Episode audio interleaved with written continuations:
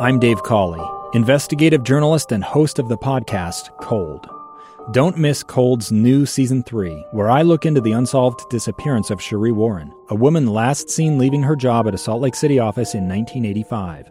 Police cast suspicion on Cherie's estranged husband and boyfriend, but never made any arrests or recovered Cherie's remains.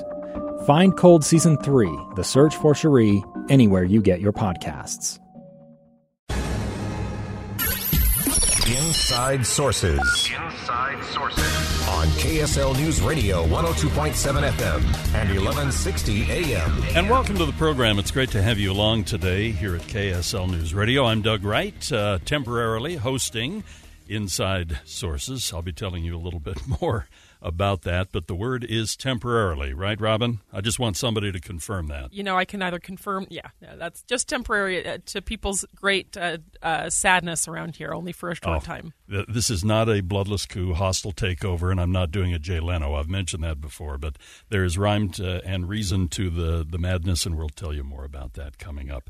Hey, we have a great program today. I'm looking forward to the conversation. I ran into Mark Sanford out in the hallway yesterday, and I was just getting ready to go and do the mayoral debate, and he thought I was kidding. I said, you know, I truly am sorry not to be going to editorial board meeting today because you're our guest. And he goes, oh, yeah. But I was absolutely serious. I mean, here is a Republican who is stepping up to vie for the nomination in 2020. Now, you know, what kind of chance he has can certainly be debated, but it was interesting, and I wish I had been in our editorial board yesterday, but I also had a great time hosting the debate. But we have asked Boyd Matheson, who also, of course, is on the editorial board, along with many of us here between radio and television and the Deseret News and .com. And I want to talk to Boyd about what came up when they were talking with Mr. Sanford. So that's coming up in just a couple of minutes. Jon Huntsman Jr. will be joining us on the program. We've been working to put this together for some time. My friend Kirk Jowers ran into the Huntsmans at a party or a gathering of some kind and, whispered in, I think it was Mary Kay's ear, would you like to join me on the air? And they did last week. And we got a lot of insight into Mr. and Mrs. Huntsman's, the ambassadors, of take on Russia and the Trump administration and so on. This time we're going to bring the conversation down a little more local. Of course, President Trump will come up because he's had much to do here in the state of Utah with land, and he is very close to some people in the state of Utah. He still has quite an approval rating in the state of Utah, but we'll talk with Jon Huntsman Jr. about that. But I especially just want to get his take on some of the things that are happening here in the state of Utah. And, of course, there is rampant speculation. A lot of people speculating as to what our former governor might be up to nowadays. So we're going to get into that, and we have much more in store for you as well on the program today, including I'm wondering, is the 10th Circuit Court of Appeals on the road and sold-out crowds? What does that mean up at USU? We're going to talk with someone who actually clerked for the court, and we've also got a call into the court itself to kind of get the deal here. Michelle Quist will be joining us. But I understand, Robin, that once again, I must be subjected to the news quiz before we can move forward. This is true. We threatened last week an ejection button for those who passed. So, but today, Doug, we need you in your seat. So pass or fail, you will remain. I will. That's comforting to know. Yeah. All right, here's the headlines I pulled for today. The first one is yesterday's news, but I really wanted to get your take on it. So yesterday's news and the 24-hour news cycle may as well have been last week. But I loved this story. I thought it was funny. Mitt Romney breaking clandestine, backdoor secrets, says he is behind the secret Pierre Delecto account. Well, it's interesting. Yeah, I understand he's had it since 2011. Mm-hmm. If I remember correctly, mm-hmm. And it has become a little more activated lately. I love the people that put up the website or whatever, maybe Facebook account, I can't remember what it was, where they have Mitt Romney and they have photoshopped the little French beret, has a little cheesy French mustache, and he's standing in front of the Eiffel Tower. You know, what the heck? I mean, the Founding Fathers used to write under Publius and everything else you can imagine, so I guess our Senator Mitt Romney can be Pierre Delecto if he I figured they all have a secondary account to to communicate with whatever. Although, we have had some dubious things happen in the past where people have written under pseudonyms, praising themselves, praising their donors, praising everything else. I won't mention the name here, but so you need to be very careful with stuff like that. But what the heck. Right. Although, next time I see him, I'll go, hey, Senator Delecto. Hey. Yeah, of all the names, I just love that Delecto. One. Love it. That's a little weird. Okay. Pierre, though, I think is good. That's great. Call me Pierre, would you please? All right, our second one. There's been a lot of studies about teenagers and cell phones, but this headline caught my eye this morning because I have three kids. This is South Korea? Yeah, no. This is the teenagers are so addicted to cell phones that they're going to detox centers. There was a story about a girl in South Korea. Yeah, 13 hours on her phone. Right. The government over there is so concerned, and not only concerned about just the distraction and the time. They are fearful now that the frontal lobe is actually suffering, and now kids can't handle depression. They are more susceptible to depression, might be a way of putting it. And I've worried about that for years, especially since I've basically used my big mouth for my living and being able to communicate with people, chat with people, hopefully see their point of view, if not agree with it. And our kids are losing some of those skills. They really are. They're sitting in the same room texting to each other. Our great producer on the movie show one day, I said, Kelly, and I love Kellyanne, but I said, why don't you just call me? We've sent back and forth about how many texts?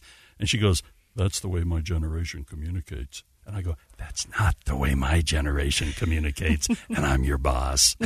So, but she's great. It's so much quicker to make a quick phone call than back.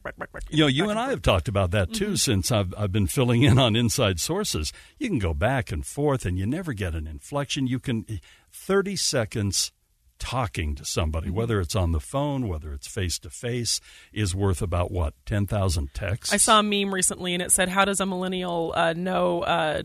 if it's a spam call, the phone is ringing. The phone is ringing. Any call is a spam call. Yeah. I love the kids that are trying to figure out how to use a dial phone, but that's another topic for another day.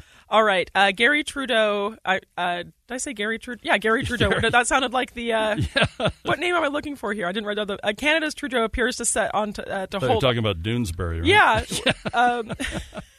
Now my mind's gone blank. I think I wrote the wrong name. That happens to me all the time. He has won the... it has been announced he's won the prime minister position in Canada after... it's Justin Trudeau. Oh, my goodness. I wrote down Gary Trudeau. You can tell, Doonesbury. It's not Gary Trudeau. Oh, my goodness. That's my flub for the day. Justin Trudeau. Thank you, Doug. Right. He has won the prime minister position again in Canada after some controversy. Well, a lot of controversy. I mean, it seems like every leader in the known universe now is under some kind of controversy. And it's interesting, too, how our president has slammed Mr. Trudeau. Of course, who hasn't he slammed? So that's interesting, too. But, the Canadians are pretty mellow, and I think it would take something fairly dramatic. And he's been very popular as a leader. Very popular. And, Canada, I got to admit, I love our country, and I'd never want to really live anywhere else. But if anybody ever just said, Doug, you've got to choose another country, choose it now, or I'm going to shoot your dog, I'd go Canada.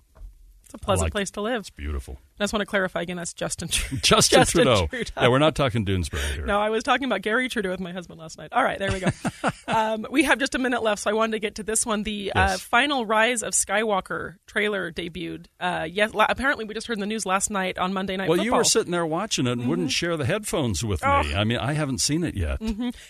I have to say I've got a little bit of Star Wars fatigue.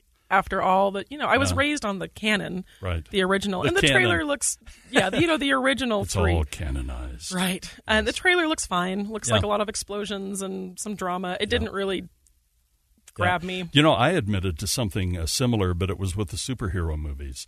I openly admit to having a little superhero fatigue. I really do. Now, I still enjoy them. I go to them. I think I appreciate them. But, oh, my goodness, sometimes, and especially when it's not just now one superhero. And it's not just like a Superman movie anymore or a whatever movie anymore. It's like you have the whole array. I mean, when they're bringing in on the Marvel Universe, Guardians of the Galaxy and everybody else, and you go, holy cow, I can hardly keep this straight. Yeah, once you lose track of... My husband's huge into the superhero movies. I don't even go anymore with him. He takes my kids, and that's it. I can't keep up with... It's going to be big, though, in December. I'm really looking forward to what the numbers will be. I have to admit that I'm looking forward, because this is... I call them the numbered... As you mentioned, it's in the canon. Mm-hmm. And, you know, there are the sidetrack movies, but then there are the real deals that carry a number. And it'll be interesting to see what it does, because the box office is down this year. Yeah. It's down. There's a lot of streaming confusion. There are all kinds of things, prices, everything else, the things you can watch now streaming and on TV immediately. And so the box office is down between 5% and 8%. So I know a lot of exhibitors and a lot of movie companies, including Disney, The Mouse, which, by the way, is going to launch Disney Plus here on November 12th, I think, is the date for that. So the world is changing of watching movies, and I don't think theaters are ever going away. But there are those bumps, and this is a bump. And when you consider that most of the money that has been made this year has been made on very few titles, there aren't big secondary titles. Yeah, especially sequel after sequel after, and superhero after superhero. And remakes Lion King, Lion King. Exactly. All right. That's all for today, Doug. You passed with flying colors. Good job. All right. I want to talk Garry Trudeau. I would love to. All right. Okay, more is coming up on Inside Sources. And my friend Boyd Matheson, who is the opinion page editor of the Deseret News, also on the editorial board with me. He was there yesterday with Mark Sanford. I'm interested in the update. We have one of our few brave Republicans actually willing to take on the Trump train in 2020. That's coming up next. I'm Dave Cawley, investigative journalist and host of the podcast Cold. Don't miss Cold's new Season 3, where I look into the unsolved disappearance of Cherie Warren, a woman last seen leaving her job at a Salt Lake City office in 1985. Police cast suspicion on Cherie's estranged husband and boyfriend, but never made any arrests or recovered Cherie's remains. Find Cold Season 3, The Search for Cherie, anywhere you get your podcasts. Inside Sources on KSL News Radio. I was interested in the Deseret News article on the opinion page, authored by the Deseret News editorial board, and the headline is, "In Our Opinion, Republican Mark Sanford's quest to get the country talking about debt," and of course... You know, where did the conversation go? Boyd Matheson is here with us, the opinion page editor of the Deseret News. Where did that conversation go of years ago? I can remember talking with Mitt Romney about this, and so many people that, and at the time it was $17 trillion. You know, just a paltry, piddling little amount. You know, and now what are we? $23 trillion. So, $23 trillion. And I can remember we were musing about, well, right now we have record low interest rates. Almost negative, yeah. Yeah, almost negative in some cases. And I can remember not just Mitt Romney, but many people saying, imagine right now we're paying point whatever or 0.1 or 0.2 or whatever, not point, but 0.2. We're 2%. We're paying that on the national debt. Imagine when, and it will, go back to... Yeah. Normal. Just historic averages. Yeah, would blow things from currently we pay about $200 billion a year in interest. Right. It would put it to over $1 trillion a year in the interest payment. If it just goes to normal, not a spike. Just normal. We're not talking wacko crazy stuff. You know, the big age of inflation we were buying our homes at 14%. Right. Thankfully, I never did, but I did pay 8 3/4. Yeah, you know? And now people are saying, boy, if you're paying 4%, you're paying too much. Yeah. So I wonder about that. So I appreciated the conversation, and you'll back me up on this. I walked out, and you were there with Mr. Sanford, and I said, boy, today I really regret missing our editorial board meeting. He goes, yeah, I'll bet. He thought I was kidding, but I wasn't. And I obviously was moderating the mayoral debate. Yes. But I really wish I could have been in our editorial board. I always enjoy editorial board. But yesterday in particular, what transpired? You know, it was a fascinating conversation. Mark Sanford, former governor of South Carolina, former member of the House of Representatives, he has been on this for a long time, and he really understands the issue. I got to know him when I was chief of staff. We took a few really long walks around the Capitol. Right. And he's a guy with an interesting past, but turned to his faith and is now going across the country on what he knows is a long shot. Yeah, it's the darkest of the dark horses. Yeah, so he knows that, but he said it's worth it if we can start this conversation. That's because right. This is not an if, but a when. The economy is going to cool at some point. And it's really interesting. The thing that I appreciated most about Governor Sanford's comments yesterday was that he said, what we're really not talking about is how this is going to hurt the poor and the most vulnerable among us. So he's not talking about the fat cats and the wealthy people and what happens when, this or that happens. And he actually called out the progressives as well. He said, because if you're really progressive, you're worried about justice. There is no greater injustice than passing on this debt to our grandchildren and our grandchildren's children. And he said that is not progressive. Yeah. Do you remember back in the day when Everett Dirksen would say, boy, a billion here, a billion there, you're talking some serious money. Yeah. Now it's a trillion here. That's right. A trillion there. And I understand the inflation. We're all making more. We're all paying more for our homes. I get that.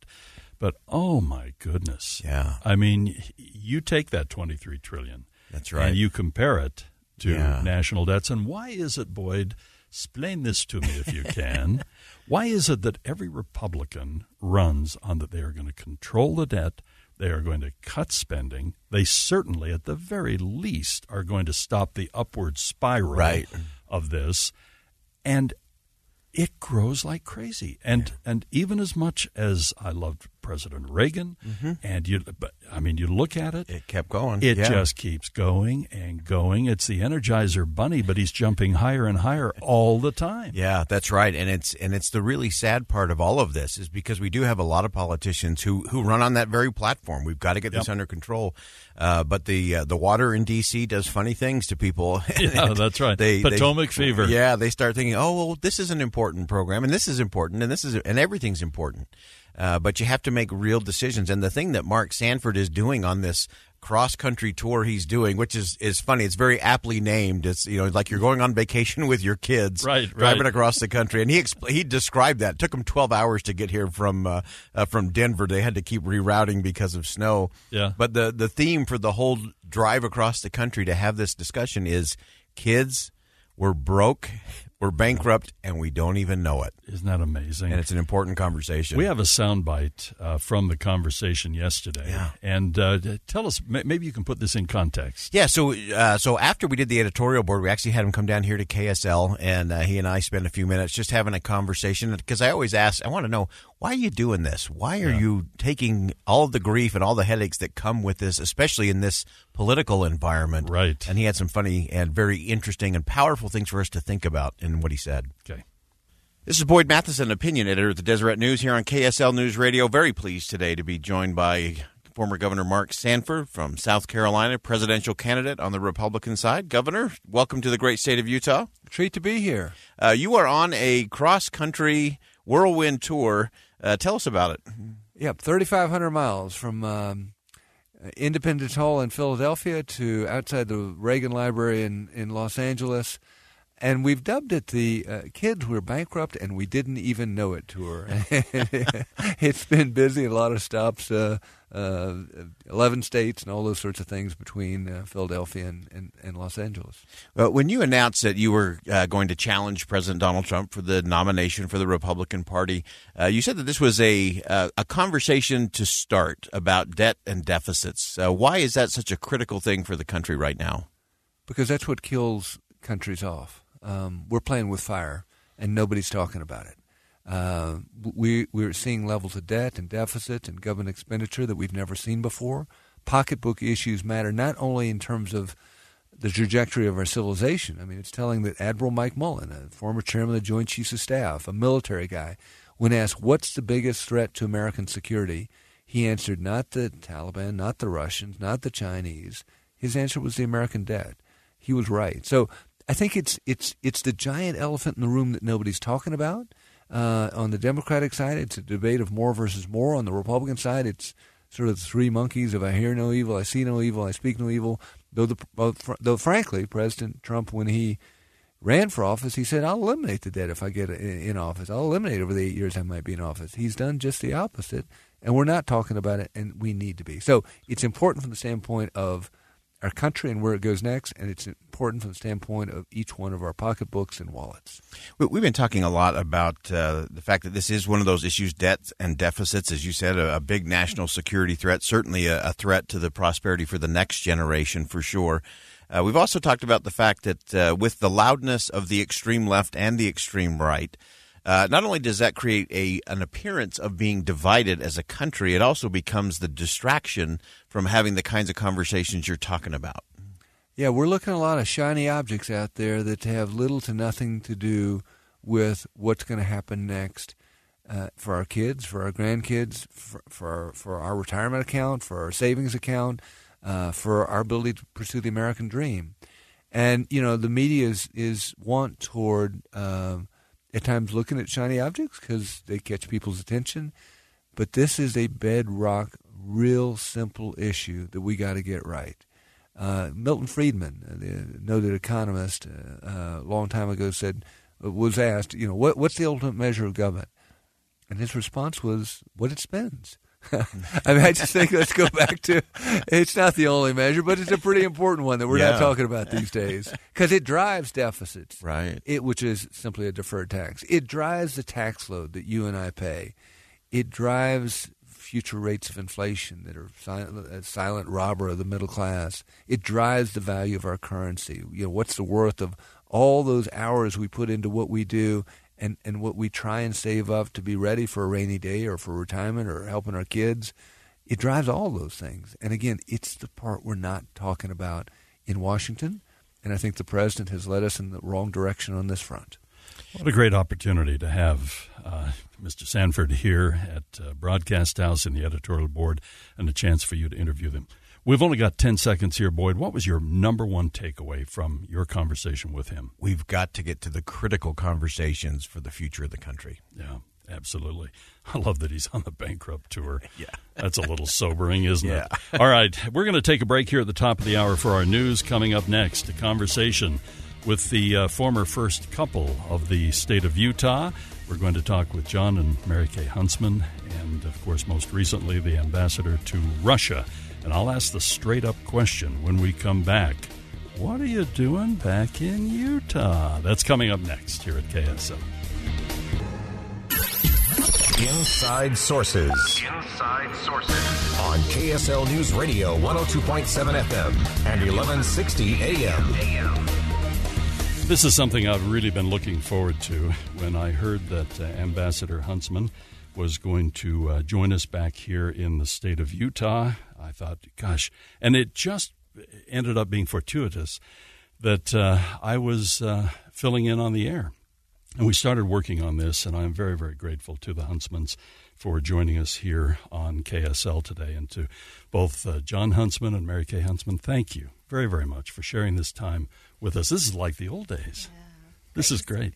Remember that, Doug, in the old days, that program called Let Me Harass the Governor? Let Me Harass the Governor. You know, exactly. And we'd talk potholes and we'd talk all the most random stuff. Calls. But, you know, it was a reminder that this is a grassroots job when you are governor. And you take all incoming and you try to deal with it, try to solve problems. Well, speaking of that, I promised my listeners that I was going to go for the juggler right off the bat, that inquiring minds back here in the state of Utah. And I want an answer to this one.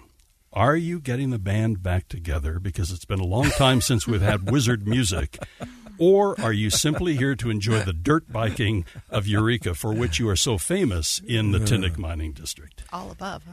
Well, you know, I used to pass through Eureka regularly on the way to Delta to the motocross track. That's right. And I think I always used to report back on the condition of the town because I'd take a little trip down Main Street. It took all of 30 seconds, and then I'd come back and report back to you on the health and well-being of the citizenry. My neighbor Judy Jones still talks about you dropping in her little convenience store, which, by the way, she sold. It's under new ownership. Great people now own it, but... she still talks about, do you remember when Governor Huntsman came in with his son and they were covered with mud? That was so cool. That was great. And the track's still in Delta, and we're down a few tracks statewide, but anyway. Now, for you, Mary Kay, I mean, you know, we need to have Eureka top of list, and, you know, that Rod Stewart hairdo that he used to have with the Wizards. I think this will be great. Oh, Absolutely. We started last week with our dog Sammy, just driving through the state again. It's just so nice to be here, and Eureka will definitely be on our list very soon. You know, seriously, I think about some of the amazing things that you two have done. You know, whether it was, you know, the first ambassadorship that goes back quite a ways, or whether it was being ambassador to China. You think in this world that we have today, being ambassador to China and Russia, I mean, how many people have ever done that? And I know this is a family experience. It used to be, you know, are you ambassador to Paris? Or are you ambassador to the court of St. James? But now it's Russia and China, and you two have done it both. Well, it's been a great honor to serve. It's been a great honor to serve with Mary Kay. It doesn't happen without carrying certain hardships and sacrifices. You miss people you love. You have to leave people you love. You miss births of grandkids. Yeah. You miss the passing of your father. A lot of things happen in the name of public service. But it also gives you renewed confidence and love for the people who do this, whether it's in the military or the foreign service or however they dedicate their lives to something bigger than self. They get out there and they try to solve problems. They try to bring ends to war. They try to settle down a very unsettled world. And that takes time and focus and takes you away from home. And that part I hate. So what we're doing now, I love. I had the opportunity to ask this not only of you, but also of former Governor Leavitt as well. And especially with Governor Leavitt when he agreed to become the director of the EPA. That's not exactly the most glamorous job in the world, but ultimately he ended up being the Secretary of Health and Human Services, which was just an amazing position. But I asked both of you, you know, what do you say? I mean, even if it's maybe something like I used to tease former Governor Leavitt about that. I mean, really, you're going to the EPA? And he said, as you said, something very, very similar. It's awfully hard when you're standing there, you know, with the President of the United States and you're in the Oval Office and they're saying that your service is needed and that your country basically requires you. That's a heady thing to consider. Well, Governor Leavitt is a great public servant, and he was a role model for so many in his generation and beyond. And the state's been blessed with a lot of good public servants like Governor Leavitt, and he's got it about right. I mean, I guess it's easy, you know, philosophically or theoretically to say, oh, if somebody asked me to do this, there's no way I'd do it. But, you know, you find yourself in a period of history where people need to stand up. They need to serve where they can make a difference. And when your president asks, that's an ethos I've always grown up with. If your president asks you to do, you know, you salute and you do what you can. So, you know, I was born in the Navy, and you know, my dad, my uncles, my grandfathers were both in the Navy, and so taught growing up was always about public service. And their days were always the days they reflect on most were those when they were serving their country, doing something bigger than self. That always stood out to me early on as being probably among the most important things you can do in life. And so that's carried forward. And now our sons are out serving and doing the same thing. So, you know, when somebody asks, it's like, well, what would my own sons think of me if I said no? That's not that runs completely contrary to the lessons that I've tried to teach them growing up. I can't imagine serving two different presidents. So different to have, first of all, we had President Obama, and then to be called to be ambassador to Russia by Donald Trump. I just can't imagine two more different presidents. Can you describe the experience of dealing with both of those very, very powerful men? One, in the case of President Obama, was a pretty understated, more academically focused president. Read all of his briefing books, was up to speed on the issues, I think tracked a lot of the issue options. Then you go to President Trump, who probably doesn't read all of his briefing books. He goes by his gut, his instincts from being a developer in New York and a very successful developer are completely the opposite of where President Obama found himself. So they take, not unlike most presidents, very different approaches to getting work done. The way they cultivate relationships, the way they deal with foreign leaders, the way they communicate messages back, the way they coordinate their foreign policy. Some are traditionalists. Some basically do it with just a handful of people who they trust. But what is unique, and I wouldn't believe this myself unless I'd experienced it firsthand, is in both cases, China and Moscow, probably the most sensitive areas where we have embassies, you know, you call it behind the enemy line, is the rhythm of work is pretty much the same under a Republican and a Democrat. It's Team America. It's blocking and tackling. It's getting the work of the United States done, which in most cases remains the same. It's promoting American values. It's solving sensitive issues. It's making sure you don't go to war. It's reflecting the best of what America has to offer by where you appear and what you say and the speeches you make. And it's basically, you know, calming stormy seas in two very difficult and tumultuous relationships. And it will remain that way. And I've said that repeatedly in both China, in the cases of China and Russia, whether under a Republican or Democrat, regardless of all the beautiful campaign speeches that are made. The future will be a combination of competition, competitiveness, antagonism, you name it. We'll experience every emotion in both of those big power relationships, and we need to be prepared to deal with them in all seasons. Dealing with one president versus the other, did you have a better or a more comfortable or a more communicative relationship with one versus the other? President Obama went through the traditional chain of command as he worked. So that would be, you know, through the national security structure. National Security Advisor, Secretary of State, Secretary of Defense, they all kind of play a role in communicating different things. President Trump is completely unique in that regard. So he is a business person. He's a CEO. You call the shots. You pick up the phone. If you have to call somebody who's 5 ranks below you, you do that just to get the work done.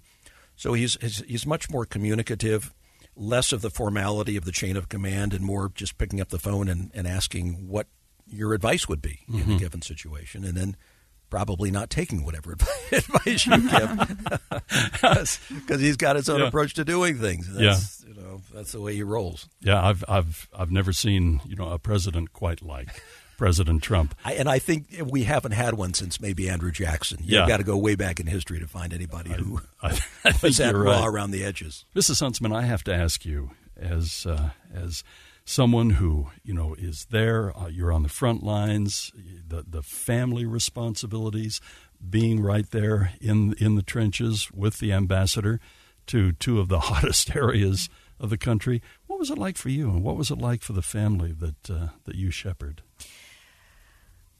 Well, you take, you know, the thoughts of your own family with you when you go and do something like this, and you're reminded as you meet all of those in the Foreign Service that they've all left families behind too, and they're going through many of the similar things that we're going through. This last time, particularly when we had 60 of our diplomats expelled, that was with their families, 40 cats and dogs with them all out on the tarmac watching them say goodbye. That was a really difficult moment because many of them were expelled, never allowed to come back into Russia again. No. And having to watch my husband tell them a week before they had 7 days to get out that they would have to leave, that was a very difficult moment. And you can't help but put yourself right into their shoes as it's if your own family as well. Right. How hard was that for you as ambassador when you know it's just tit for tat? I mean, it's just there's nothing to it. It's just retribution. It's reacting to something. That was it. It was all retribution. It was unprecedented in recent diplomatic history. I mean, battleships are supposed to shoot each other. That's what armies do. Diplomats are supposed to rebuild. They're supposed to preempt war, and if you have war, they're supposed to rebuild. But in this particular case, we were ripping each other down. We were expelling people out of both countries. We were closing consulates. We were cutting embassy staffs. Being downright ruthless to each other. And what you see with these teams, even though they're hundreds in size, whether they are diplomats, intelligence operatives, military experts, management specialists, you name it, embassies have all of the above. And you're the team captain. You've got to manage all of that. And you grow very, very close to these folks. You're in close quarters. The environment in an embassy is very secluded, and you're behind wall after wall after wall. And you become very tight, and it is Team America. You don't know who's a Republican, who's a Democrat. Yeah. You know, none of the – you're just there to get the work of the country done. And so when you take incoming like that and you have to expel, in some cases, the best assets the United States has in Russian affairs, language-wise, relationship-wise, regional studies, they've dedicated 30 years of their life to one topic, and they're done. Yeah. They're kicked and never to return. It's pretty tough. And that's the worst you see in diplomacy, unfortunately, unless your embassy is bombed, and gladly we never had that. But. Right. We need to take a break here in a second. One quick question, because I want to bring the conversation back home here to Utah. But President George W. Bush said he looked into Vladimir Putin's eyes and basically implied he saw good. When you looked into Vladimir Putin's eyes, what did you see, Ambassador? Well, I think I would agree with my old friend John McCain. You can't help but see KGB, or in today's world, FSB, which is a successor organization. He was raised, educated, trained as an intelligence operative, and he runs the country just as he was trained. And that is part of the success of Russia, but also part of its shortcomings and ultimately what I think its failures will be. It's a real pleasure to have our former first couple here in the state of Utah, former governor of the state, Jon Huntsman Jr., with us, the former First Lady of our state, Mary Kay Huntsman, with us. We'll take a brief break. When we come back, we'll bring the conversation home here on Inside Sources at KSL News Radio. Inside Sources on KSL News Radio. I've really enjoyed the last several weeks, and for the next several weeks also filling in back here on KSL News Radio in a talk show position, and I never dreamed I'd have this opportunity to have John and Mary Kay Huntsman join me on the program to just talk issues. We did a lot of shows in the past, and whether it was Let Me Speak to the Governor or whether it was something else, and I've just always appreciated. We've logged a lot of hours, Doug. We have logged a lot of hours. I'd like to bring the conversation home to Utah. And I teased a little bit at the beginning of, back in Utah, so what's the plan? But what is the plan? A lot of people, honestly, are hoping that you'll run for governor again.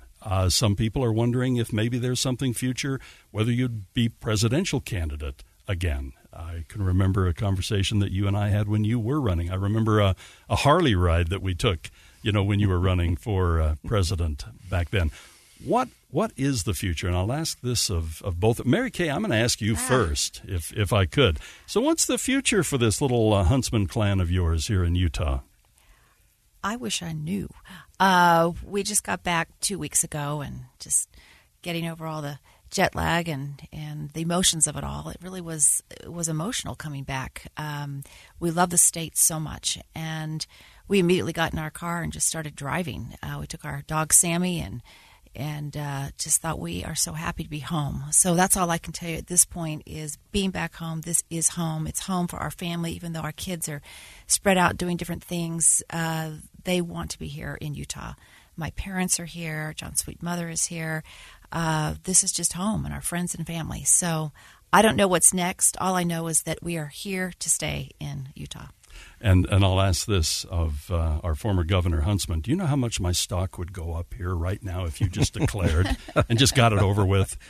I know Lisa Riley Roche is hanging out in the back room waiting for. Well, whenever like she's lurking about, I know I've got somebody important in here. So. She's the best. Nobody better than Lisa. Mary Kay said it about right. It was such a great honor to serve before. And here's the analysis you should go through without sounding hokey. When you lose a parent, and in this case, when I lost my dad, it was the first time I really thought about, your remaining years left to do something productive, because your parents are going to live forever after all. And when you lose one of them, in this case, my dad, it's like, okay, well, how much time do I have left? And how many productive years? And in those years, what matters most to you beyond family? What do you value most? And for us, it was, public service has always been something we've really believed in.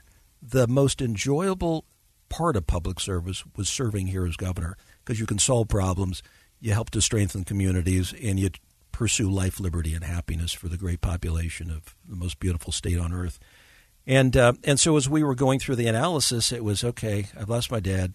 We got two sons deployed. I got diagnosed with melanoma. Thank goodness, only stage 1. So you begin to think even more about how you can be productive, not waste time, but do something that really is meaningful, and not to you, but to other people. And then grandkids come along and you say, okay, the future really does matter. We thought it did before, and now it's more relevant than ever.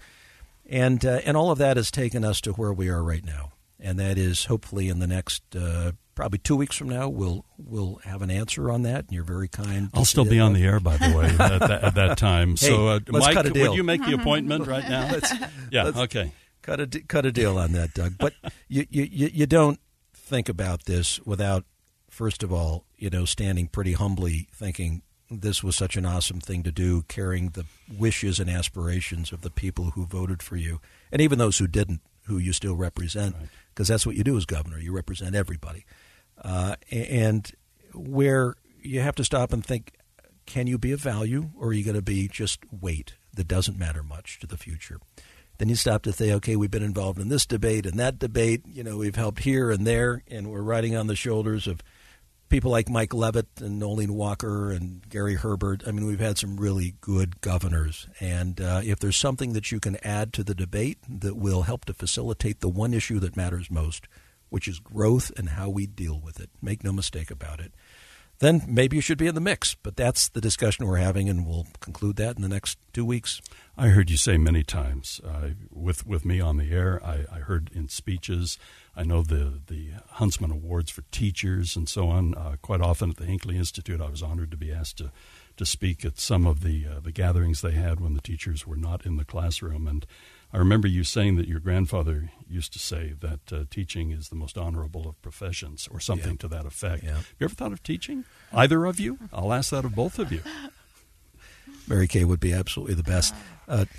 Truth be told, I did teach a class at the university here probably 25, almost 30 years ago in foreign policy. Oh, wow. Yeah, I tag taught with a fellow by the name of Pat Shea. Oh, I know Pat. You know Pat. And, absolutely. And Pat and I taught an upper division foreign policy class, and it was great except grading the papers. Then I was reminded, I don't think I want to do this. Yeah, because teachers only work, 7 or 8 hours a day, and they have all summer off. Yeah, I was just on the Envision Utah Teacher Compensation Committee, and that actually came up once, and I just bristled because I come from a family of educators. And I said, anybody that thinks teachers have all summer off, yes, they have a little bit in there, but oh, my goodness. And anybody thinks they only put in 7 hours a day. No chance. No chance at all. What we expect of teachers these days. Mrs. Huntsman, how about you? I don't know that I've got the patience for it. I feel like I'm always the one that needs to be taught. So probably not. The only thing I could do is maybe teach some of the mistakes we've made along the way, raising kids, and yet they've actually come out okay. And so sometimes you go through many of those mistakes, and you find that they, learn from those things and move on, and maybe there are some areas there where I could be helpful. Are we good for one more quick segment to talk about some of the issues in the state? Whatever you'd like. See, I always ask them on the air, what are they going to do? No, Doug, we got to go. So that's another trick of the trade. There's no ejection lever on this seat. Yeah. There is on this one, by the way, over here. We'll take a brief break here. When we come back, I do want to talk about some of the issues, and the legislature right now is discussing even some of the things that were accomplished during the Huntsman administration, like the sales tax on food and some other issues. So we'll talk with the Huntsmans about that here on the Inside. I always want to say Inside Edition because that's another show, but Inside Sources here at KSL. Inside Sources. Inside Sources on KSL News Radio. It is really a pleasure to have Jon and Mary Kay Huntsman here with us, recently back, of course, from Russia. Before that, in China. Before that, the governor of the great state of Utah. Also a little sidetrack there of running for a little office known as the President of the United States of America. Do we have to talk about America? That? We all make mistakes. Okay. Yeah, well, I've got a few, but I'm not going to fess up right now here and there. I wanted to talk about some of the things that are happening in the state of Utah right now. We are ramping up for a big political season, all of our congressional seats. We don't have a senatorial seat up, but we do have the governor's seat that is up. I mean, right now we have a huge mayoral race going on here in Salt Lake City. I moderated that debate yesterday. But as we look at the 2020 season, as we look at the upcoming legislative session, there are some things. When I think of your administration, I think of several things. I think of the income tax reduction. I think of the 4-day state work week. I think of the reduction on sales tax in food. I think of some of the progressive things that happened with liquor laws. And I think of even the outreach and some of the progress, I think that the foundation was laid for the LGBTQ community. Those are just a few of the things that I think of and recall as I reflect on the time you served as a governor and first lady. Already the 4-day work week went away. I still think that's a good idea, by the way. Income tax reduction is still in place, although that's been discussed as we've talked about funding more money for education, but at this point it's still in place. But what seems to be in most jeopardy right now is the sales tax on food. What are your thoughts on this? Now, there are some things that are being discussed to accommodate those who are perhaps in a lower socioeconomic situation, but how do you feel about that being discussed right now? Well, first of all, tax reform is a very complicated undertaking. I mean, we learned that. It took us 2 years when we thought we could get it done quickly, which is pretty comprehensive tax reform when we brought about the flat tax and the double weighting of the business tax. A few other things to modernize and update the tax code. These are never easy things to do. There are some things that bring together a bipartisan coalition, which I think is important to do every now and again. In fact, now it's more important than ever just to show that the system can work with all kind of philosophies represented. And the sales tax on food was one such example where we brought together a coalition of Republicans, Democrats, and all those in between because of what it did to help certain segments of the population. It wasn't a big ask from a budgeting standpoint, yet what it delivered was access to more affordable food, particularly for vulnerable populations. And I think that was very important to those who were behind it at the time. And so far as I can tell, that need has not changed, maybe only increased. So as tax reform is looked at, you have to take a few things in mind. And you start with do no harm, the Hippocratic Oath. And then you say, okay, what is it doing to education? Because that clearly is going to have to be a paramount funding priority going well into the future. Second, what does it do to your competitive stature as a state? Third, how does it compare to what other states in the neighborhood are doing? So what drove us toward tax reform before is that we're surrounded by a lot of states with very preferential tax rates. Mm-hmm. And it was attracting capital. It was attracting talent. And they were able to grow their economies in ways that were better than our ability to do that. So in a hyper-competitive environment, when we're competing not just against Nevada and Colorado and Arizona and Idaho, but against other countries like Singapore, for example, right. You really have to be top of your game. So you approach tax reform with the idea that there are a few things you want to accomplish. You don't want to do harm. You want to protect and enhance your ability to pay for world-class education, and you have to remain competitive. Just last week, and it actually aired on Sunday, or it will air this upcoming Sunday, pardon me. It was a conversation that I had with Senator Lyle Hillyard and also Representative Francis Gibson. And they're working on some of these issues. And they're terrific. They're terrific public servants. And the challenges that we have when we are modifying a tax system. And it was interesting to talk with both of them. And taxing services, they gave a statistic, and I wish I could just boot it up right now. But the amount of money or percentage of the state budget we used to get from sales tax mm-hmm. versus the percentage we get now. And that includes the gasoline tax. I mean, just even with the F-150 that I owned, 5 years ago versus the F-150 I'm driving now, which I've owned for 5 or 6 years, there's a 15% difference in its fuel economy. So I'm paying 15% less in gasoline tax, just that alone, not to mention other efficiencies. So that number has gone dramatically down. Other things have gone dramatically down.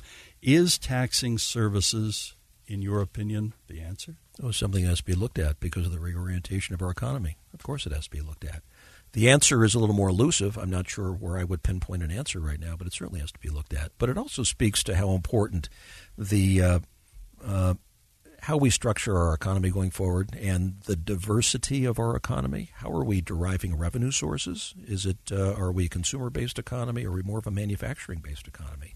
So I was out, in our Silicon Slopes Valley area just this morning talking to some technology leaders. And, so what does it take to bring more investment so we can have a stable foundation of revenue?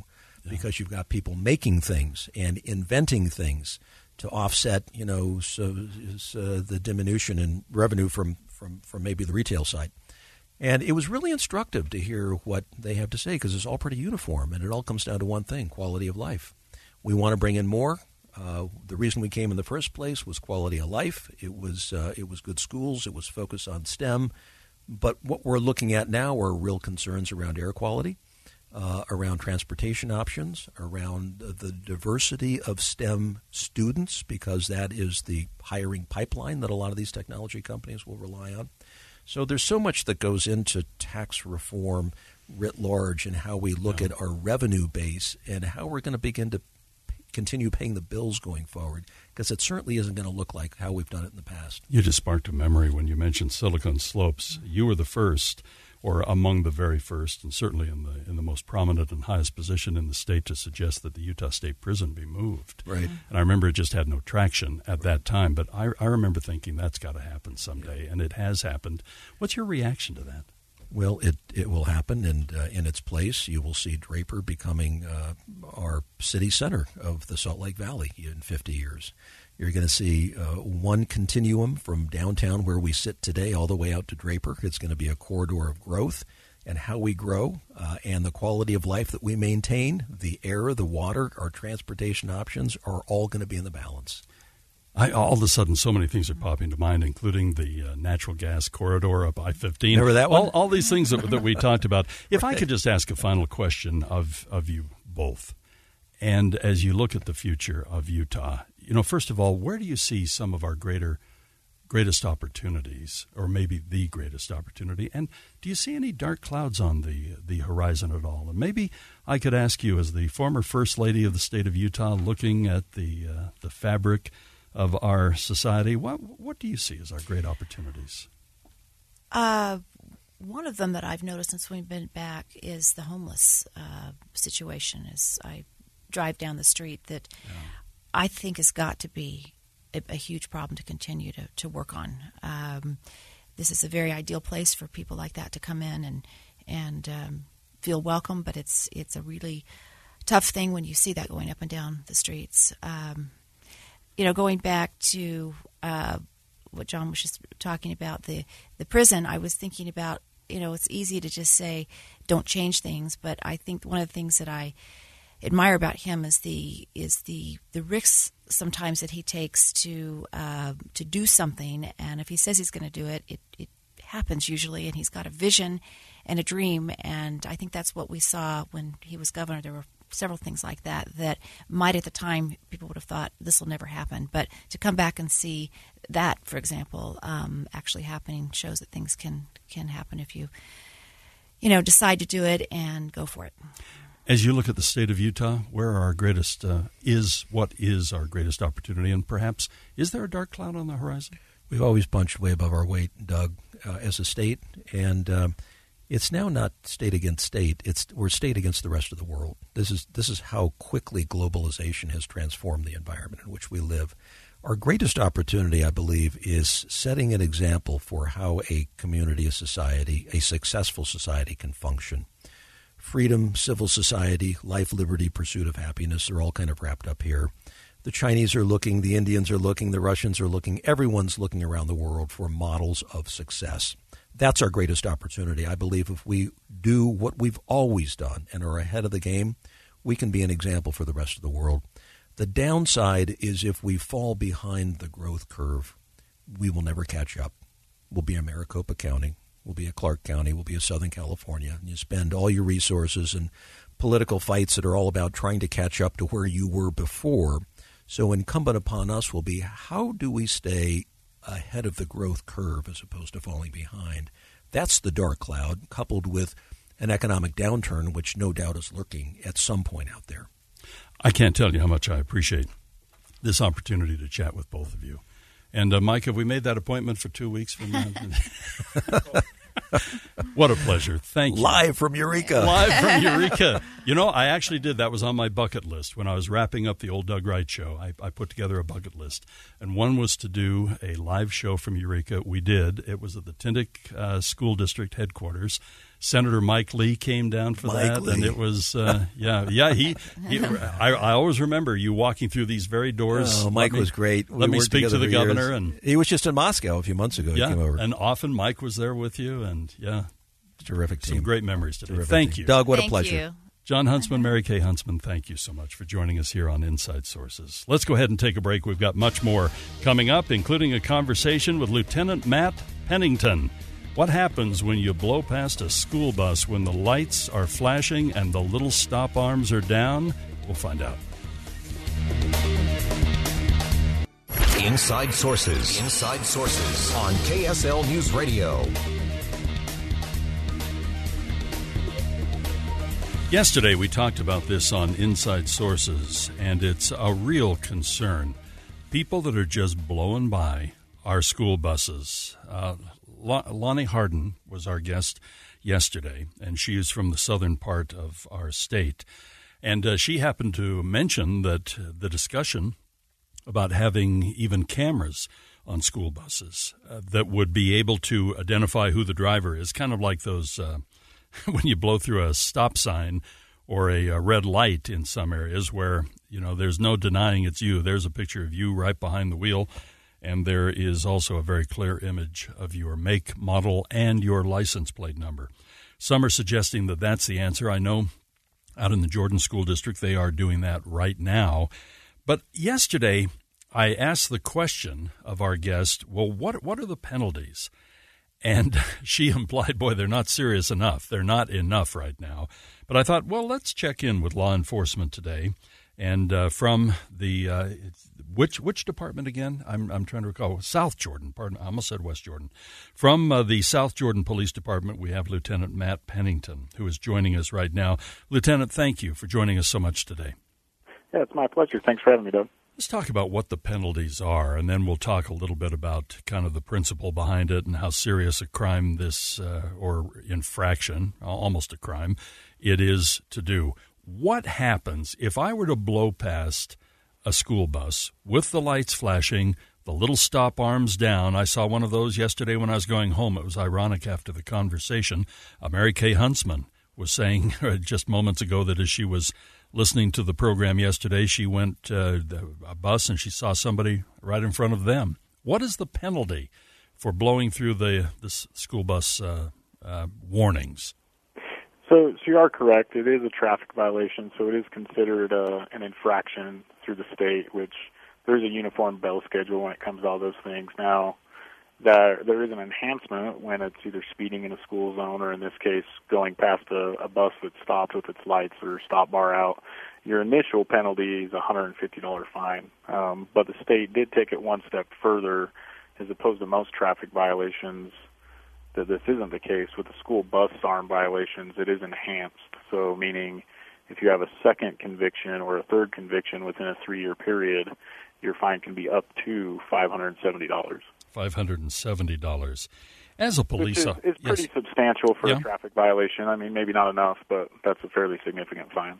As a police officer, somebody who sees this, what goes through your mind when you see somebody blow through, when the bus is stopped, the arms are down, the lights are flashing?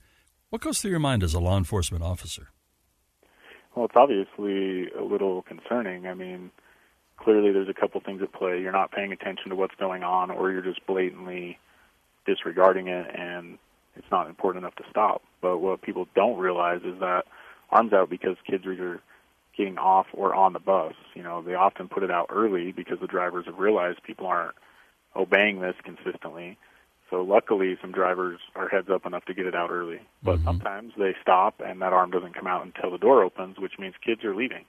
Right. And just a couple years ago, you know, there was a tragic accident here in South Jordan with a child and another bus. Now, granted, the stop arm wasn't out, but the bus was stopped on the side of the road. And that's the tragedy, right? It only takes one child, and that's too many. Losing, you know, the UDOT has the slogan when it comes to fatalities on our highways that it's zero. Zero is the only acceptable number.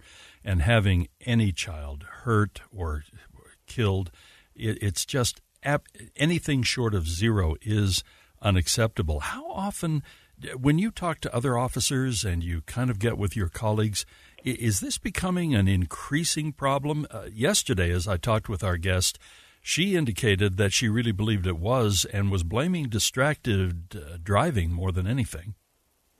Yeah, you know, I don't have the solid numbers to say that it's increasing or decreasing. I will say that what we do know is violations occurring due to distractions are increasing, and that's, you know, universal with traffic violations. And so the assumption, though, that it's increasing with bus violations, I would say, is probably pretty accurate. But we have all these things going on, you know, not to mention the obvious distractions, phones, but you got talking on the phone, doing your makeup, listening to the radio, changing the radio. There's all this stuff going on in your vehicles these days that we just didn't have 20, 30 years ago that are distracting people. And what you got to realize is, you know, even at 30 miles an hour, it's going to take you half a football field to look up, realize there's somebody in front of you, apply the brake, and get the vehicle stopped. And by that time, it's too late. You mentioned that some of the bus drivers, it would be wise to have the lights flashing in advance of actually stopping, have the little stop arms down before the bus actually stops, and certainly the doors open. But what are the rules of thumb? Let's say somebody is a brand-new bus driver. They're a little late on the trigger, on the lights, and so on. What should be the protocol when you see a school bus coming to a stop, and especially if it's at the time of day when you might reasonably expect kids to get on or off the bus? What should be the protocol for the drivers? So the drivers, you can look that up online at UDOT's website, but the general rule of thumb is if it's a 2 or 3 lane road, whether it's a center lane or not, and the stop arms are out, you have to stop in both directions. Right. The only exception to that would be is if you're on a 5 lane road or a 4 lane road with a divided barrier, then the only lanes that need to stop is the same direction as the bus. But that's only a 5 lane road, or if there's a positive divider in the road, like a highway with a barrier, right? But if it's a 1 lane each direction with a turn lane, both directions have to stop. If it's a 2 lane road, they absolutely have to stop. Lieutenant, with the school district in your area, the Jordan School District now putting some cameras on the buses, can they ever be used other than evidence? Yeah. So the state passed a law in 2017, as opposed to what you were talking about previously with like the FODAR radar, photo traffic enforcement, which, you know, the state flirted around with in the early 90s and then got rid of again. You know, all of that we cannot do. However, they passed a law that in regards to the school bus stop violations, we can absolutely use the recorded video as evidence. And we've been doing that, you know, since its inception in 2017. We've received nearly a dozen reports from the school district that have good quality video that we've been able to track back to a driver, positively identify them, and either issue them a citation or, depending on how severe the violation is, you know, maybe awarding we decided was prudent. But we've had nearly a dozen that have been reported to us that we've followed up on and investigated due to the video. I really wonder how many school districts will continue in that area. Jordan, obviously, is participating now. How many more will consider putting the cameras for that purpose on their buses? I can't tell you how much I appreciate you joining us today. This is such an important issue. And with some of the information that we got yesterday from our guest, I thought it would be very, very wise to talk with law enforcement. And, Lieutenant, thank you for your time today. Yeah, of course, thank you. Lieutenant Matt Pennington with us here at KSL News Radio from the South Jordan Police Department. And we have much more coming up on Inside Sources. As a matter of fact, as I look at the schedule, we are going to be talking about the 10th Circuit Court actually at Utah State University today. Now, why are they there? And apparently a real court case is transpiring. We'll get the lowdown on that coming up next. Inside Sources on KSL News Radio. You know, Halloween is just around the corner, and honestly, this is one of my favorite times of year. I've mentioned this before. I not only love fall in general, but it's my birthday is in this month. I don't know. But Dee and I have an anniversary. As a matter of fact, it's coming right up on the 24th. And I love Halloween. I just love Halloween. So I think that we need to talk about, and I love pets too, as people who have listened to me over the years, you know, I'm very attached to my little hounds and my son and I. I've joked about this. Winston, the desert tortoise, has two daddies. Ian and I adopted him, all properly with papers, everything. He's chipped and everything. But so we love pets, everything from our dogs. I haven't had a cat for a long time, but my dogs especially. Now, Winston, the desert tortoise, often at this time of year, kind of depends on the temperature, is in a degree of hibernation. But what do we do about our pets when we have this kind of thing going on in our society? We have the spooky things going on. We have strangers coming up to our doors. They are in costumes. Often they have masks, certainly makeup, and they're traipsing around the neighborhood. Things change during the Halloween season, and we are delighted to welcome a special guest, Ann Shepard, who is the Director of Marketing and Communications, and she is here with us from the Humane Society. And thank you for joining us on very short notice. We got this press release from you, and we thought, well, we have a little opening here. We ought to talk with Deanne about this. Welcome to the program. Thanks for having me. Okay, what do we need to worry about? You know, when we have the 4th of July, the 24th of July, sometimes even at the beginning of the year when fireworks are going on, that freaks a lot of animals out. Do we have somewhat the same effect with Halloween? What's the deal?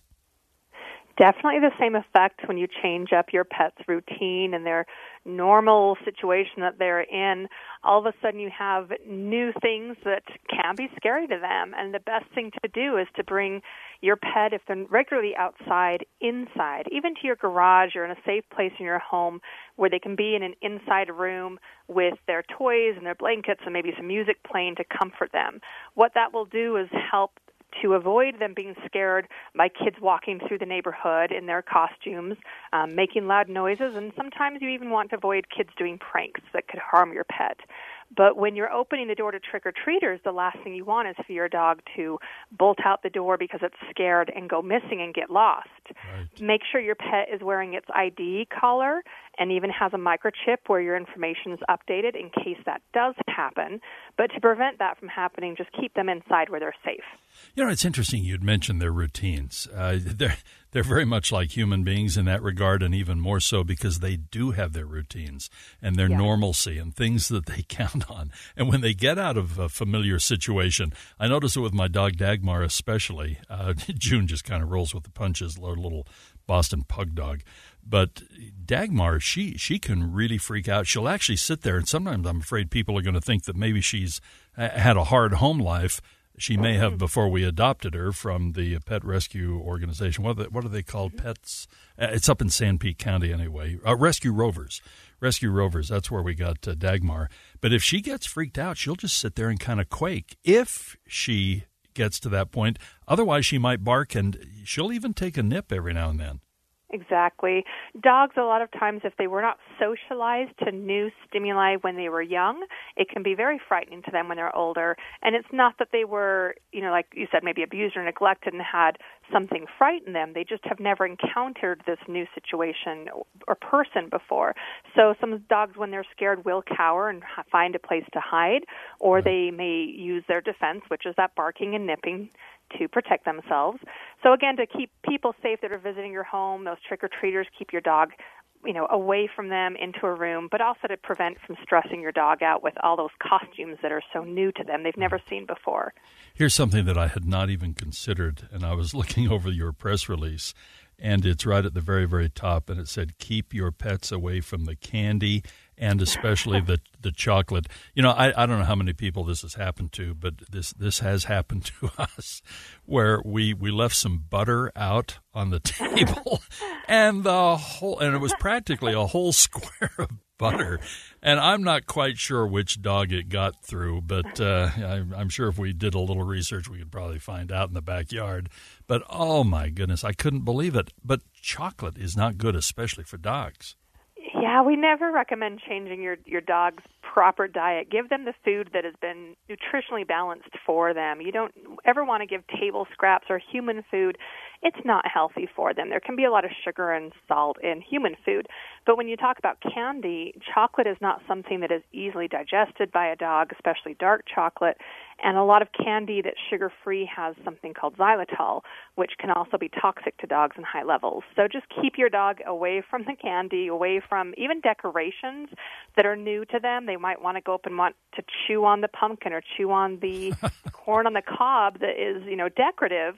It's a new toy for them, and if they ingest it, it could potentially block their GI tract and lead to some very expensive vet care.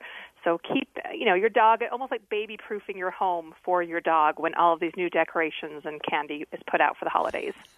You just brought something to mind. This, I got a panic phone call from my daughter at Christmas time, and her dog Rourke, who he looks like he's evolving into kind of a hyena. He's the junkyard dog. He really is. Rourke, we all love him. He's got a little underbite. He really is. He's the junkyard dog, and he had eaten ribbon. And, oh no! Oh my goodness! And it you could basically see it on both ends. And we were so concerned. We have a great vet. The vet helped us out with that.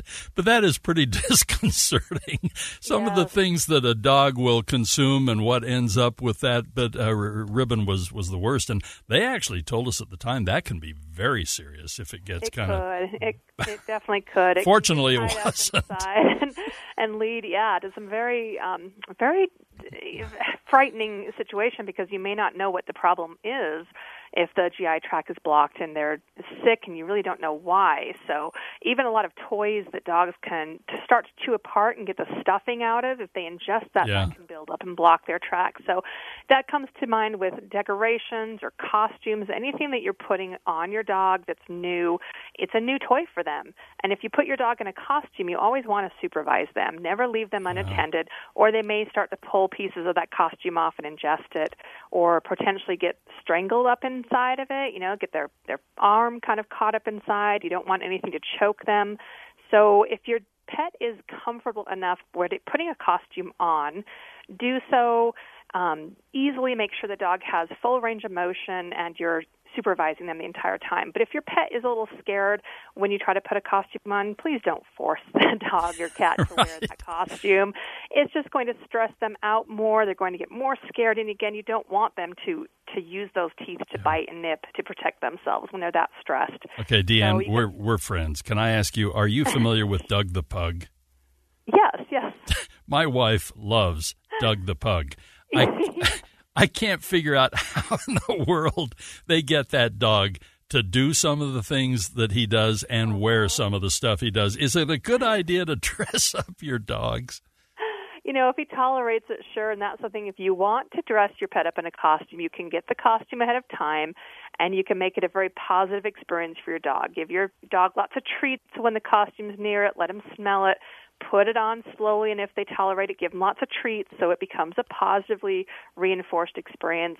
And then they may get more accustomed to wearing it. But if it's a novel thing where you just put the costume on and it's scary to the dog, they won't tolerate it well, and that's when you can, you know, really stress your pet out. Deanne, I really appreciate you joining us today. Sure. I've got these images of Doug the Pug in my mind now. The only thing that we put on our little pug, on Junebug, is a sweater sometimes in the winter. And she's pretty styling. The kids just go crazy because she sits right in front of the garage. She looks kind of like a little gargoyle anyway. And she sits right on her bottom with all of her feet sticking out, and she's wearing her sweater. She's quite the rage in our neighborhood. Very good. What can I say? It's a fun time of year. Just make sure to keep your pets safe and happy, and try not to scare them unintentionally. Also, when you're taking your dog outside, you know, you go to those stores that have those big mechanical, frightening skeletons and ghouls that are moving and making noise, and that can really scare your dog too. So just kind of be conscious about where you take your pet, whether out in public or at home during this time of year. I'm assuming these tips are on your website? They are, yes. And the website is utahhumane.org. Deanne, thank you so much for joining us today. Thank you. From the Humane Society, she is the Director of Marketing and Communication. All right, let's take a brief break. We've got more coming your way. And why in the world is the 10th Circuit Court of Appeals? Why are they in the state of Utah? Why are they at USU? Why are they in, well, apparently they're pretty popular because the proceedings that they are doing, real court stuff, it's sold out. What's going on? We'll find out. Inside Sources on KSL News Radio. We've just been comparing pet notes here. Our producer just adopted a new pet from the Humane Society this past weekend. Is that right, Robin? Yeah. You know, there's something, and any dog is wonderful. But in our family, at least with Dee and with me, we always go to either the Humane Society, a shelter. I mentioned that our dog Dagmar came from Rescue Rovers, and there's just something about the soul of a rescued dog. They are just amazing. They truly are, and they become such an important part of your life. On my old radio show, you might have heard me talk about our Fat Boy. And that little dog, we lost him about 1.5 years ago, and I still miss that little beast. He was just such a part of our lives, and we kind of inherited him. He was a little, we're not quite sure what his lineage was, but they just become a part of your life. So as we approach the Halloween season, just be conscious of the fact that Halloween's not only a little spooky and scary to humans, it can be very spooky and very scary to our pets as well. Okay, so I saw this story earlier today, and it was, of course, our great producer pointed it out to me. And I thought, what in the world is going on here? You know, often we talk about the 10th Circuit Court of Appeals. Often in the state of Utah, we talk about the 9th Circuit Court of Appeals down in California, and there are varying opinions on some of the decisions over the years. But I saw this, and it said, you might already know about this, but the U.S. 10th Circuit Court, usually in Denver, will be holding court at Utah State University today. They're hearing real cases, and then this is kind of what sold me on making it a topic on the show today, and it is sold out. And I went, what? And we made some phone calls to the 10th Circuit, and I think they're going to be joining us tomorrow. Is that correct? Yeah, tomorrow we'll actually talk with someone from the 10th Circuit. But immediately I thought of Michelle Quist. We have talked with her before on this program. We have tapped into her expertise, her legal expertise, and also her time at the 10th Circuit when she was clerking there. And, Michelle, thank you so much for taking our call today. You're welcome. Good to be here. So what the heck is going on? You know, first of all, the idea of having the 10th Circuit here in Utah rather than in Denver, having them at one of our greatest schools, but not the school that is best known for its law school, certainly. Right. And what the heck are they doing? They're spreading the love. They are just, you know, they're educating the population and the citizens about what they do, and they're you know, giving credit to Utah and to the people of Utah. Yes, they have visited BYU Law School and held arguments there, and they've been at the University of Utah and held arguments there. And, you know, when I saw that they were going up to Utah State, I thought, what a great opportunity for citizens in northern Utah to have that experience. It's not often that people can go and hear a live appellate court argument. It's a really great opportunity. You know, I feel like such a dolt. I didn't know that they even did this. I thought they were all just safely ensconced in the robes and everything there in the hallowed halls of the 10th Circuit in Denver, and never the twain shall meet. And they're right here in Utah. They're very of the people. And, you know, the judges don't all live in Colorado. So the many judges on the court, they live in the state, you know, from where they're appointed. We have Judge Matheson here. You know, I clerked for Judge McKay. He's a senior judge. His chambers are here. And so there are judges in Utah. There are clerks in Utah. There are cases that come from Utah. And I think it's a good, it's more than just marketing and education. I think it's really an outreach from the court to say, we know that you're affected. We want you to know that we know where you are, and we want to be with you. And I think it's a great thing that they do. You know, every time I start to think, well, you know, I kind of know the drill. I learned something new, and this is totally off my radar. And you know, it makes some real sense to make it more personal, to make it, this isn't just some nebulous place that is over in, you know, Denver, Colorado. This is something that affects us all. We certainly know that, but it's something, too, that can come to us. Now, how does the actual case work? because, you know, I picture lawyers making arguments and cases being presented and the whole thing. So how is it inconvenient, or do they time it for something that is pertinent and convenient to hold in Utah?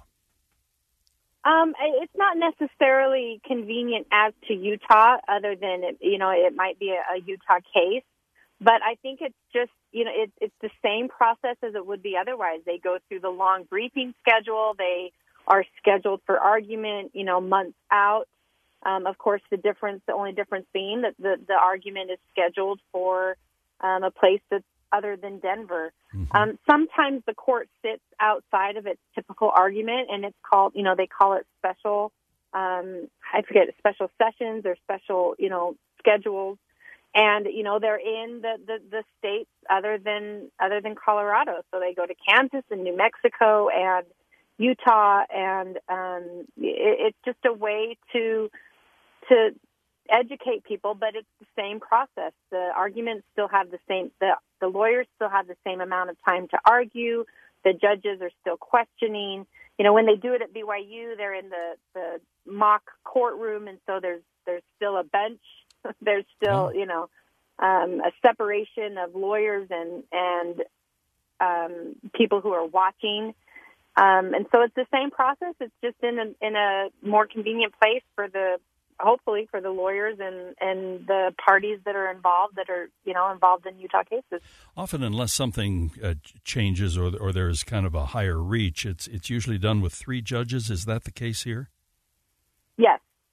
It's typically three judges, unless it's an en banc argument, and then it's all of the active judges. See, the three judges can be senior. They can be a grouping of and they don't choose which cases they work on. It's assigned, and so it's three judges, the panel.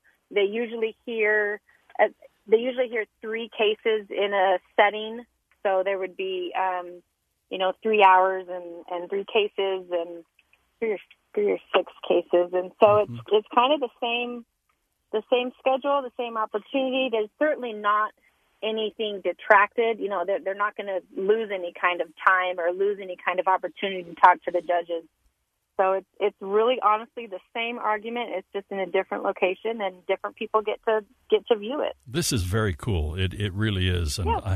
I love it when I walk off the air and I've really learned something. And boy, I've really learned something today. When they say it is sold out, do people purchase the tickets, or just acquire the tickets, or just fill the auditorium? How does it work? I'm pretty sure it's acquire. I actually don't know whether Utah State. I mean, I guess they could sell tickets. I don't know if the court would have a policy against that. I would think that the court would not want tickets to be sold. But of course, there's only so much room, and so registration would have to, be limited in some way. Well, maybe we could put that money toward the national debt if they did sell it. What do you think? I don't think it would help much. How long would it take to get $23 trillion? I'm not quite sure.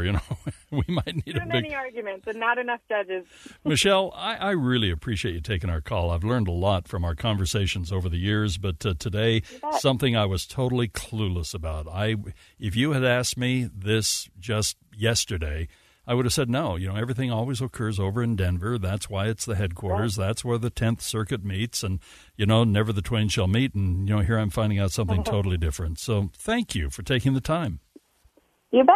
Have a great day. Thank you so much, Michelle. Michelle Quist with us here at KSL News Radio. And as I mentioned, the reason she immediately came to mind as we were making some phone calls on this is we have had innumerable conversations with Michelle over the years for many different reasons. But one is that she clerked in the 10th Circuit Court of Appeals. And I thought, my friend Michelle will know the answer to this. All right, let's take a break here at the bottom of the hour. And we talked with Carl Arkey not long ago about things going on at UTA. Well, apparently, and one of the things we talked about was riding free. Well, there's a free fair day coming up. We'll give you the whole skinny on that. Coming up in just a few minutes, Doug Wright sitting in today on Inside Sources. Inside Sources. Inside Sources. On KSL News Radio 102.7 FM and 1160 AM. Wasn't long ago that we talked with our friend Carl Arkey about some things regarding UTA. And by the way, Carl, I got to tell you, last night, big meeting in Eureka, and it looks like Eureka might be entering the 20th century. In a couple of years, we might have natural gas. Really? Big pause. Really? Yeah. Yeah, I was down there with Dominion Energy is having two town hall meetings right now, and I was at the one last night. There'll be one on Wednesday. So can UTA, can Front Runner, or at least a light rail line be far behind? You know, I've talked to the people, and they've said it's in the planning process, and we're going to get to it eventually, Doug. Uh-huh. Actually, we're going to have a spur that gets down to Eureka, and we're going to get around to talking about it eventually. And now that Dominion is coming down there, yeah. Well, I mean, well, hey, I mean, really, talk about paving the way. Hey, the reason we wanted to talk with Carl Archie is that we got this. And it says, come take a free ride with UTA. You know, just one of the issues we talked about the other day was the suggestion that had been made, and it's free in downtown Salt Lake City in the business area, basically.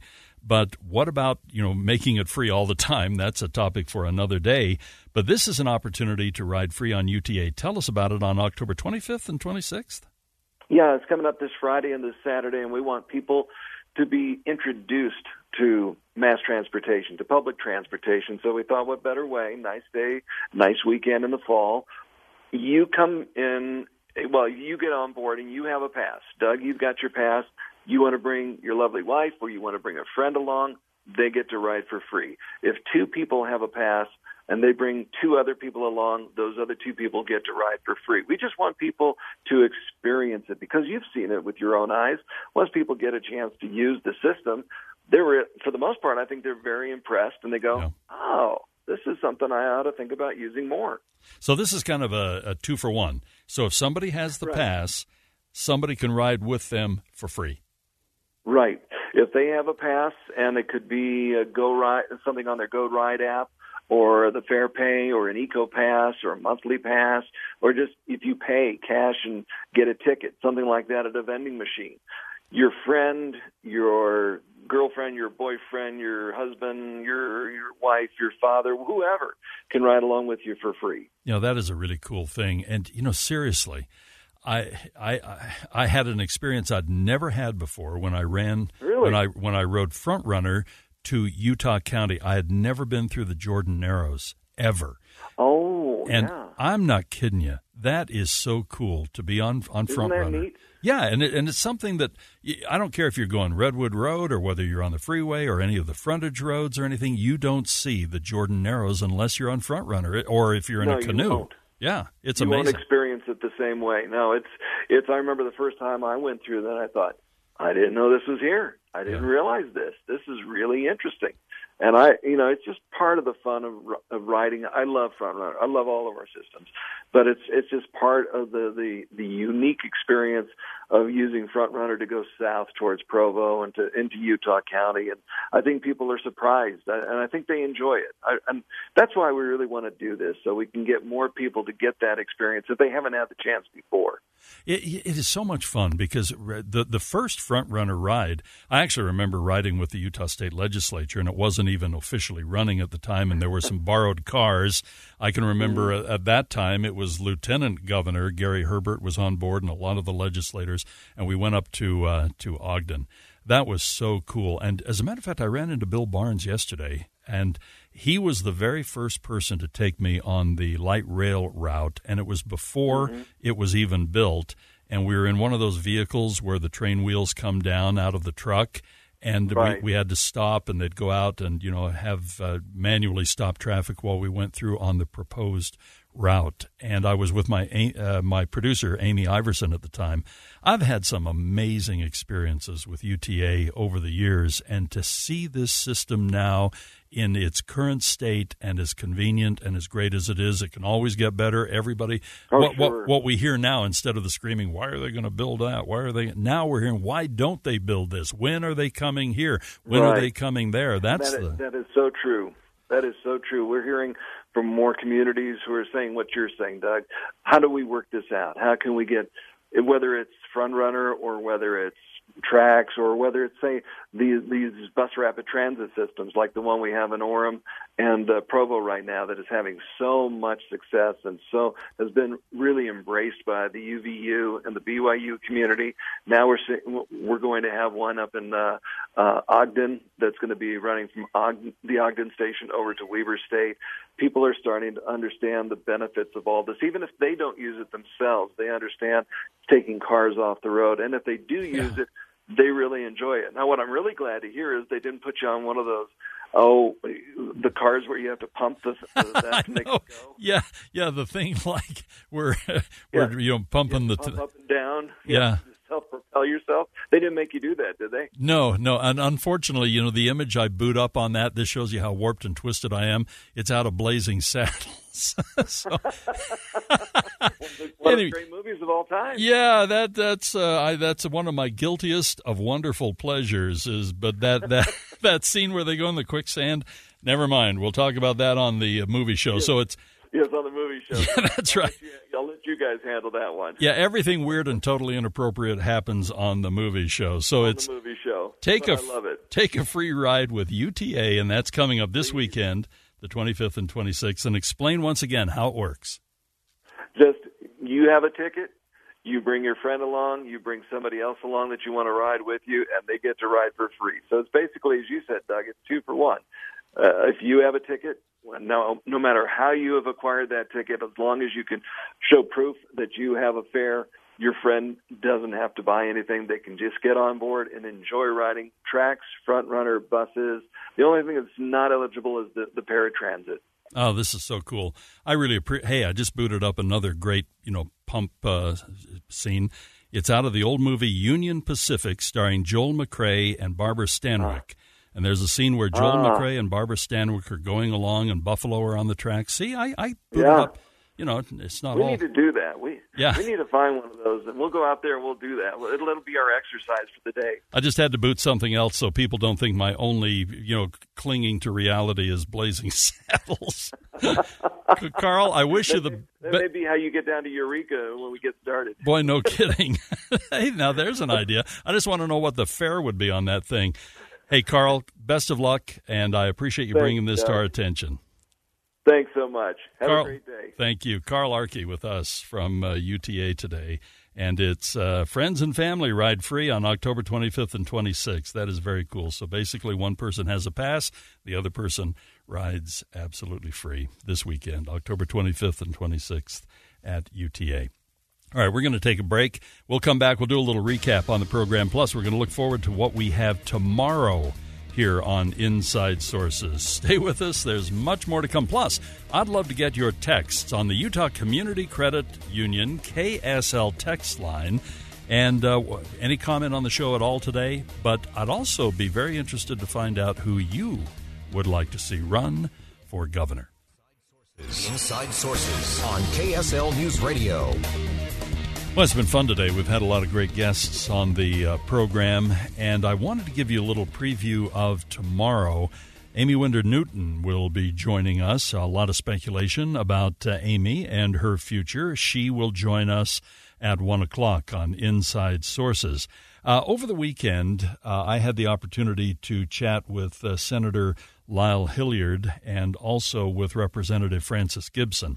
It's an interview that will air next Sunday morning on our Sunday edition program. And we're talking about the reformation of the tax system in the state of Utah. We talked a little bit with former Governor Huntsman about that today. And everything is on the table. Now, last year, remember some of the confusion and even some of the consternation that was occurring regarding taxing our services.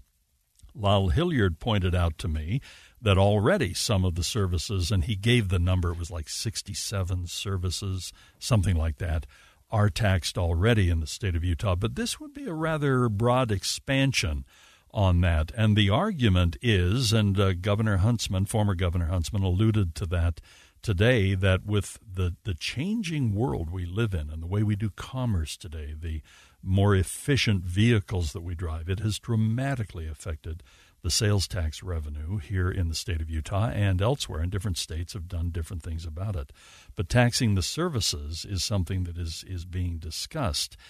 But it is interesting because that's going to be an interesting challenge for the lawmakers on Capitol Hill to somehow make that as fair as is humanly possible.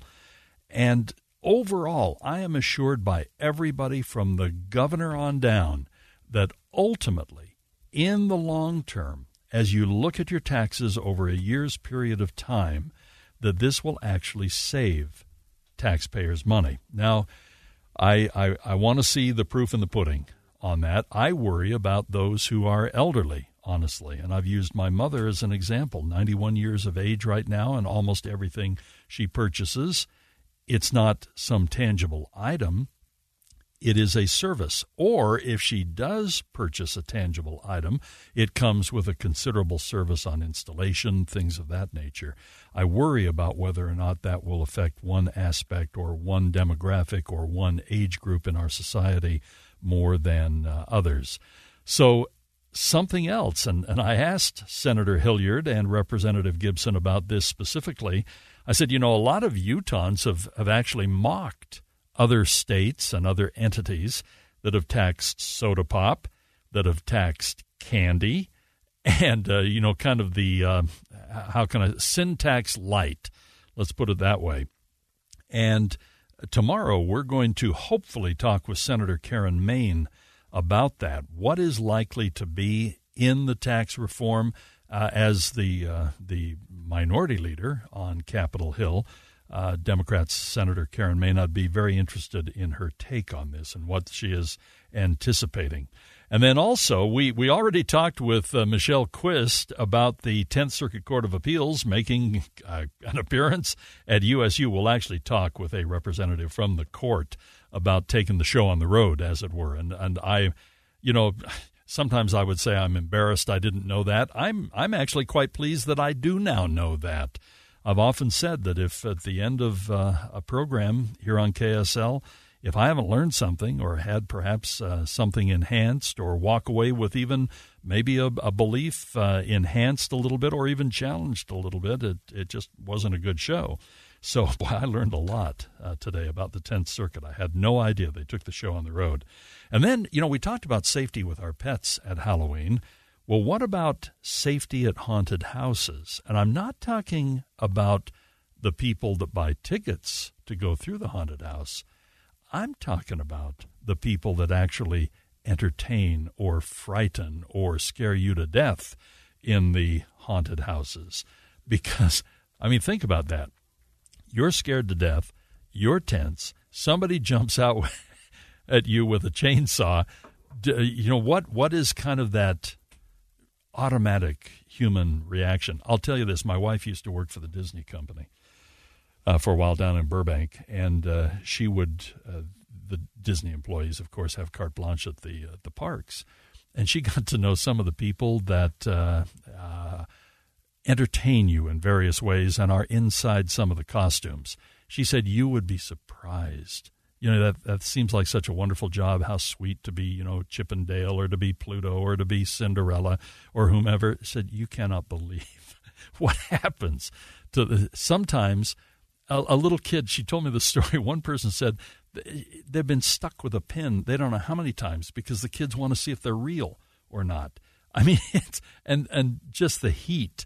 So what about our haunted houses and how safe are they for the actual workers? And I just got word of this. Our producer just let me know that Lamar Farnsworth passed away.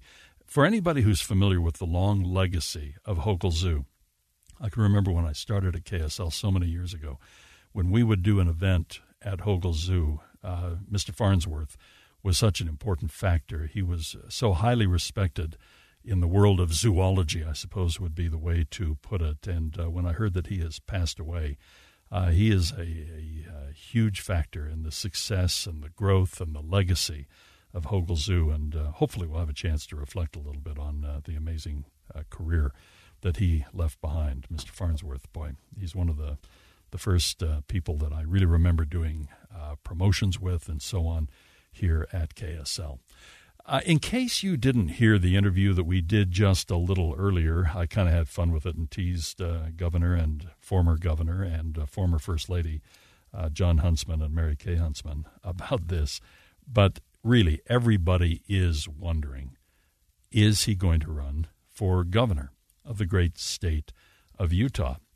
And when one time I did it just for fun, but the other time I got a little serious. And this is what our former governor had to say. It was such a great honor to serve before. And here's the analysis you should go through without, sounding hokey. When you lose a parent, and in this case, when I lost my dad, it was the first time I really thought about, your remaining years left to do something productive. Because your parents are going to live forever, after all. And when you lose one of them, in this case, my dad, it's like, okay, well, how much time do I have left? And how many productive years? And in those years, what matters most to you beyond family? What do you value most? And for us, it was, well, public service has always been something we've really believed in. The most enjoyable part of public service was serving here as governor, because you can solve problems, you help to strengthen communities, and you pursue life, liberty, and happiness for the great population of the most beautiful state on earth. And so as we were going through the analysis, it was, okay, I've lost my dad. We got two sons deployed. I got diagnosed with melanoma. Thank goodness, only stage 1. So you begin to think even more about how you can be productive, not waste time, but do something that really is meaningful, and not to you, but to other people. And then grandkids come along and you say, okay, the future really does matter. We thought it did before, and now it's more relevant than ever. And all of that has taken us to where we are right now. And that is, hopefully in the next probably 2 weeks from now, we'll have an answer on that. And you're very kind. I was just piping up there when that got cut off. And I said, hey, by the way, let's make the appointment, because I'll still be doing this show 2 weeks from now. And whether or not that occurs, who knows. But it was very kind of Mary Kay Huntsman and Jon Huntsman Jr. to join us here for an extended conversation. We talked in the first portion about the experiences, although Kirk Jowers had the opportunity last Friday to go into a little more depth on that. But what it was like to be the ambassador, arguably the two most important positions as ambassador from the United States of America now. Back in the old days, it would be Paris, or it would be Great Britain, maybe Japan, and so on. And now I'd say at least the most challenging and arguably the most important would be China and Russia. And how many people have had the opportunity to do both? And then, of course, Singapore, even long before that. So we'll look forward to hear what our former governor actually announces. And he indicated that it would be roughly about 2 weeks. And there's a lot of speculation, too, as I mentioned, around Amy Winder Newton, and she will be joining us tomorrow. We have her confirmed for the program at 1:05, so I'll look forward to talking with Amy on the program. By the way, a couple of texts we'll just catch up with. I was asking, okay, who should run for governor? This person said, hey, Democratic candidate ought to be Pat Jones for governor, former senator in our great state. Pat's amazing. This person said Dick Norris.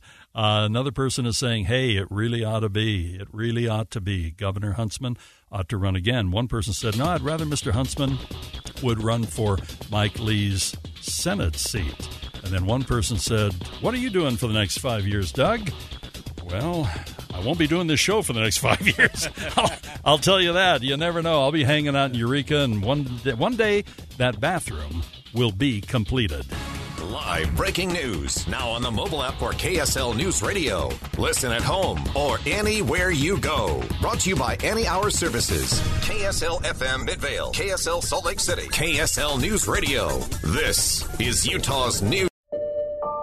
I'm Dave Cawley, investigative journalist and host of the podcast Cold. Don't miss Cold's new Season 3, where I look into the unsolved disappearance of Cherie Warren, a woman last seen leaving her job at a Salt Lake City office in 1985. Police cast suspicion on Cherie's estranged husband and boyfriend, but never made any arrests or recovered Cherie's remains.